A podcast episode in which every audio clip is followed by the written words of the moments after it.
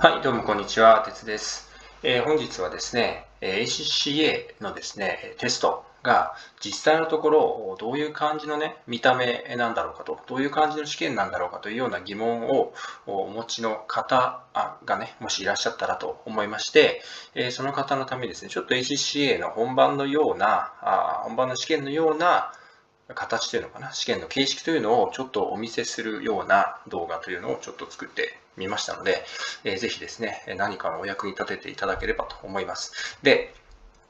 その名もですね、スペシメンエグザムというのがあります。スペシメンエグザムというのは、まあ、なんでしょうね、あの、見本みたいなね、見本のテストみたいな意味ですね、スペシメンというのはね、サンプルみたいな。で、これを ACCA がご丁寧に用意をしてくれているわけですね。で、えー、これ例えばね、BS テクノロジーという科目のスペシメンエグザムというのがここに、えー、あるわけですね。これ探すといきますと。で、えっ、ー、と、これをクリックするとですね、スペースメンエグザムのための画面というのが開きます。なので、これがまあ ICCA が公式に公開しているですね、まあ試験ってこういう感じですよっていうものの、まあ、中身なわけですね。はい。というわけでですね、スペースメンエグザムの画面が開きました。えー、このアップライトドレッジのレベルのスペースメンエグザムね、えー、まあ、とりあえず3つこれ、あの、見せてくれてるんですね。で、ビジネステクノロジーとマネジメントアカウンティングとファイナンシャルアカウンティングですと。で、ビジネステクノロジーに関してはね、選択問題ばっかりなんで、ちょっとここでは見ないで、ファイナンシャルアカウンティングの方を見ていきます。で、これ、こっちのね、右側に答え書いてあるんで、自分で解いてみて、で、後で答え合わせしてみるということもできるようになってますと。で、まあ、ひとまずじゃあ、ファイナンスアカウンティングの、えっと、スペシミングザムをちょっと中身見ていきましょう。で、こうやって見ていくとですね、え2時間の試験ですと、50%取れれば受かりますよというようなことが書いてあります。で、セクション A とセクション B に分かります。セクション A は35問、2点ずつで70点合計。セクション B は2つの大きなクエスチョンが15点ずつで30点で合計100点。このうち50点を取ればいいんです、試験ですよというふうに書かれています。で、NEXT でどんどん進んでいきます。まあ、この辺はね、あの、このシステムの使い方みたいなのが書かれていますと。で、途中でフラグつけてね、後に戻ったりとかそういうことできますと。で、はい。スタートエグザムでここからスタートします。で、こういう見た目、えまあ、こういう感じですよと。実際の試験はね、こういうに近い感じですよという感じになってますと。で、まあ、時間があ、ね、こうやってティックされていくわけですね。で、まあ、こうやって選んでいくんです。これね、あの、頭にあの、どれが正解かって出ちゃうんでね、あの、あんまりこう、なんでしょう。ちょっとこう、本当にこう、試験の意味ではあんまり使いづらいんですけど、まあ、こうやってね、えー、選択問題、基本的に選択問題があの多いです。こう進んでいきます。はい。ちょっと一旦飛ばします。で、たまに数字を入れるような問題が出てきます。ね、こうやって数字を入れるような問題も出てきます。ただ、基本的には、まあ、1、2、2つ選ぶとかね、こういう問題。で、こういうのね、2つ選ぶとかね、間違って1つ選んじゃったりしないように。ね、選択問題、数字入れるような問題っていうのが、まあ、基本的にはこういうのがずっと続いていくんですね。ほとんどそういう感じ。ね、これがセクション A ですね。で、実際の試験は、これコンピューターベースで、えっと、リモートでね、オンデマンドなんで、えっと、HC が用意した問題の中から、まあ、ランダムでね、テストを受けるごとに違う問題が抽出されてくるってことなんで、まあ、2回受けたら2回同じ問題出るってことはないわけですね。まあ、似たようなレベルの問題が、えー、まあ、ランダムでシャッフルされて出てくるということなんでね、まあ、50点ラインにいる方は、もしね、あの49点とかで落ちたとかって言ってもね、もう一回挑戦したら、もしかしたら問題の運が良かったら受かったりするわけでね、まあ、そういう多少の運もね、出てきますよね、この試験だと。えー、セクション B ですね。セクション B は、ちょっとこういうふうに大きな問題が与えられていますと。ねえ、で、タスクがいくつか分かれていて、ここにね、こうやって、またこれもまあ選ぶようになっていくわけですよ。こうやって、パチパチ選んでいくという形ですね。えっ、と、数字入力するところっていうのはほとんどありません。ね、こういうと多少こういうとこ入れるのかな。多少入れたりね、するけど、まあ、こうやって選んだところで点数取れたりとかもしますよという話で、あとはこうやって Yes、No とかを選んでいくような問題になってますね。はい。次飛ばします。で、続いての問題。これもまあ、似たような問題ですけど、ちょっと大きな大問があって、ノーとかイエスとか選んだりとかね、こういう見た目になってますね。まあ、これで数字入れたりとかして、解いていくっていう形で、まあ、そんなに、えっと、なんでしょう。基本的には選択問題と、ちょっと数字入れるような問題っていうのがあのほとんどですよね。セクション A もセクション B もそういう感じでした。えー、ということなんでね、えー、そこまでですね、えー、難しいっていう感じじゃないかなと。ちなみに、まあ、えー、後でね、問題戻るときとか、このね、あのフラグつけたりとかして、この辺のテストプログレスとかで、ここの問題に戻るとかね、いうこともできるようになってますから、まあ、本番の試験の時には分からない問題、フラグ立ててですね、どんどん先に進んでいくと。えー、とはいえ、まあ、このね、えっ、ー、と、ファイナンシャルアカウンティングの科目でですね、まあ、時間が本当に全くなくなっちゃったとかっていう人ってあんまり聞かないので、おそらくちゃんとやれば、時間内に終わるんじゃないかなという感じの試験ですね。で、まあ、合格率75%ぐらいで、まあ、簿記検定とかに比べてもね、合格率自体は高いので、50点取ればいいわけですから、まあ、その、難しすぎるよっていうことはないんじゃないかなという感じですね。というわけで、えっと、これがスペシフィックエグザムの、えっと、アプライドノレッジのレベルのスペシフィックエグザムの方をお見せしました。あの実際の試験の感じがなんとなく分かっていただけたんじゃないかと思います。はい、えー、それでですね、先ほどはアプライドノレッジのレベルのスペシフィックエグザム見ていただきました。だから入門科目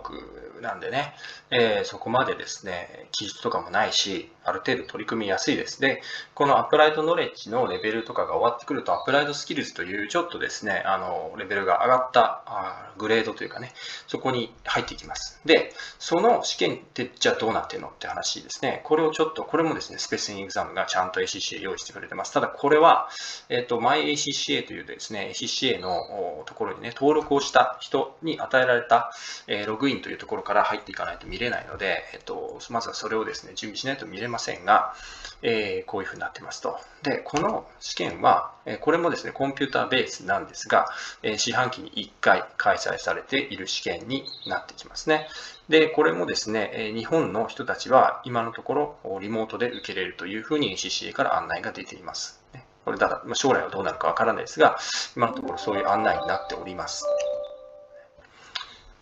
はい。で、えっと、これをですね、これもスペシミンの画面で、まあ、いろいろ説明してくれてます。いろいろして説明してくれてますけど、まあまあ、これは、まあ、時間があるときに読みましょうということで、まあ、読まなくても大丈夫だと思います。皆さん、なんとなく感覚的にわかると思います。で、はい。どういう試験ですかという説明ですね。まあ、このファイナンシャルレポーティングという科目は、ファイナンシャあの先ほど見たファイナンシャルアカウンティングの後にね、来るような、まあ、イファースをもっと深くですね、まあ、応用力を効かせた形で学習するような、そういう科目がファイナンシャルレポーティングになってくるんですね。で、えっと、これがセクション A、B、C と3つに分かれると。セクション A は、オブジェクトテストクエスチョンなんで、大体、まあ、選択問題ですね。セクション B も、えっと、これはケースが与えられて、それにまつわって5問の objective question。だから結局のところ選択問題であることは一緒なんです。ね、これでセクション A と B。で、まあちょっと難しいのはセクション C ですね。これは、えっと、大きなですね、問題が与えられて、それに対して自分でですね、えーちょっと回答を工夫しながら作っていくと。これはちょっと後ほど見せますし、見た方がわかりやすいと思うのでね。なんで、これちょっと中身なんとなくイメージ見ていきましょう。はい、じゃあ進みますよと。あ、ちなみにこの試験は、えー、30分、あ、失礼、3時間の試験になります。3時間の試験になりますね。はい、それでは行きましょう。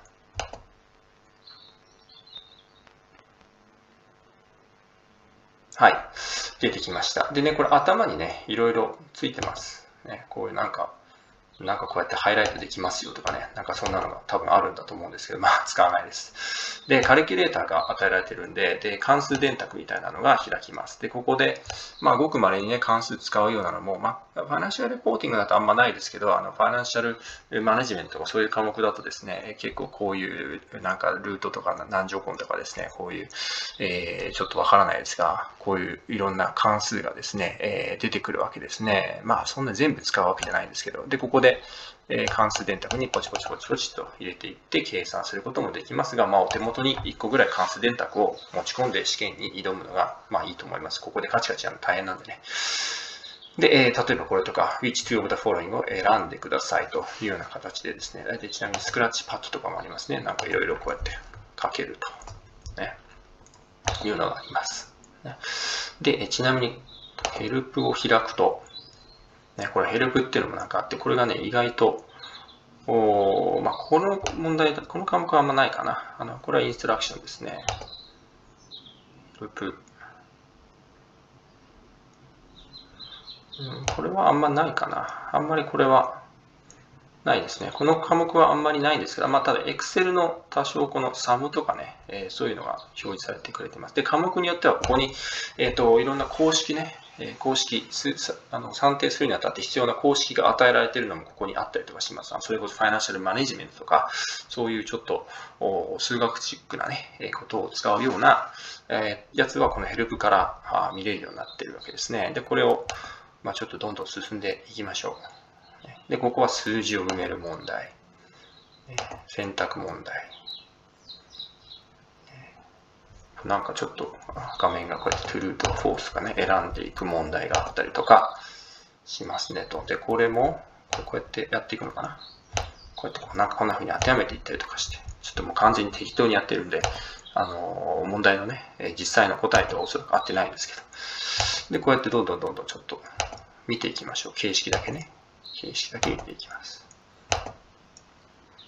はい。そろそろそろそろセクション A が終わるかな。はい、あ、こんなグラフとかも出てくるんですね。ねこうグラフも出てきます。ね、結構なんか、なかなかでしょ？う。なかなか、こうなかなかね、うまく、うまくできてると大変ですけど、こんな感じで、こんな感じでやっていくと、ね、うまくできてる試験だなと思いますね。はい。セクション A がこうやって終わっていくと、次セクション B に入っていきます。で、セクション B もね、そんなに恐るに足らずで、左側にちょっと大きな問題が与えられて、で、右側に、まあ、さっきと同じような似たようなもんですよね。レベル的にそんなに変わらない。こうやって解いていきます。あ、ちなみに全部見ないと次に進めないみたいになってますけど。ね、これ見ていきます。見ないと次に進めない。ね、ちょっと飛ばします。これ左の問題はね、全部一緒ですよ。テレパスか、テレパスとかいうところですね。はい。で、これ5問終わりました。終わると次の5問、ね、左側に大きな問題があって、こうやって選んでくるみたいなね。次の5問に入りました。ちょっと中身は見ないですけど。このちなみに中身の解説は私のあの講座の方で解説してますから、興味ある人はあのご連絡をください。ね、はい。そうすると今度またスペキュレートコーとかいうのが出てきましたね。で、こうやって選んでいくということを、これまた左側の問題は5問同じで、右側の問題だけ、えー、変わると。5問解いていきます。はい。そうすると、いよいよ来ました。セクション C。ここですね。ここが、まあ、最後ね、20点なんで、えー、他の2つに比べるとですね、そんなに、失礼、40点か。40点なんでね、あの他の2つ A, A と B がしっかりできていればですね、えー、まあ、それだけで受かるっていう話なんですけど、えー、セクション C、ちょっと難しいんですけど、あのうまくね、点数を拾っていかないといけません。ね、そうしないとかなり苦しい。はい、えー、それではですね、えー、このセクション C のね、えー、ここの画面ね、ちょっとご覧になってくださいと。で、左側に大きな問題が与えられてますと。ね、で、これは、えー、財務諸表をドラフトしなさいというような問題ですね。で、こうやってね、下にえノーツが書かれてます。で、まあ、いっぱい書いてあるようで、意外とそんなにそこまで情報量なかったりとかします。で、右側に3つ問題が与えられてるんです。8点、9点、3点ということでね。で、合計20点という形になってますと。で、1個目は、adjustment required to the retained earnings と。いうことで、どういう adjustment を入れるべきですか？で、2つ目 B、Prepare Statement of Financial Position、ね。だから財政状態計算書を作りなさい。で、3つ目、Prepare the Extract from、uh, Candies で、キャッシュフロー、キャッシュフローの extract を書きなさいということで、どこに書くんですか？っていうと、ここに書くんです。この Excel みたいなところに、えー、例えばこうやって A、で、これで、えー、 schedule of ジャストメント。で、ここに、えー、頑張っていろいろ書いていくわけですね。この、で、もうここの B。で、次 B は、えー、statement of financial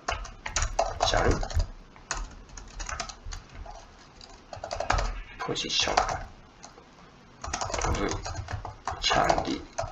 こうやってこうやってどうやって書いていくんですね。ちょっとなんか見れなくなっちゃってるのは大変気持ち悪いんですけど、こうやってね。で、これ本当に Excel です。Excel がはめ込まれてると思えばいいです。で、こういう形で Excel みたいなのは、もちろんこれね、あの、計算式も、例えば、あの、サムみたいなので、ちゃんとできるようになってます。こうしないといけないかな。イコール3で、これ、プラス、これとかってね、ちゃんとうまく出るようになってですね。で、こういうの、えっと、多分コピーとかもできると思いますね。だからうまく、えー、本当に Excel です。皆さんの Excel 能力試されているような試験になってますね。ななかなかでしょう。で、まあ、こういう形で、回答していくというのが、あこの、このレベルになってくると出てきます。ただ、あの、ここまでね、がっつり書かせる科目っていうのも、すべての科目がそうではないので、で、次の問題ね、え、次の問題に来ました。で次の問題はちょっとね、あの形式違いますね。まあ、左側は大体まあ、同じぐらいの分量ですと。で、右側にコメントを書いてくださいとか、あとはあの適切なレシオを計算してくださいとか来ましたね。で、今度はじゃあそしたらここに、もうだから、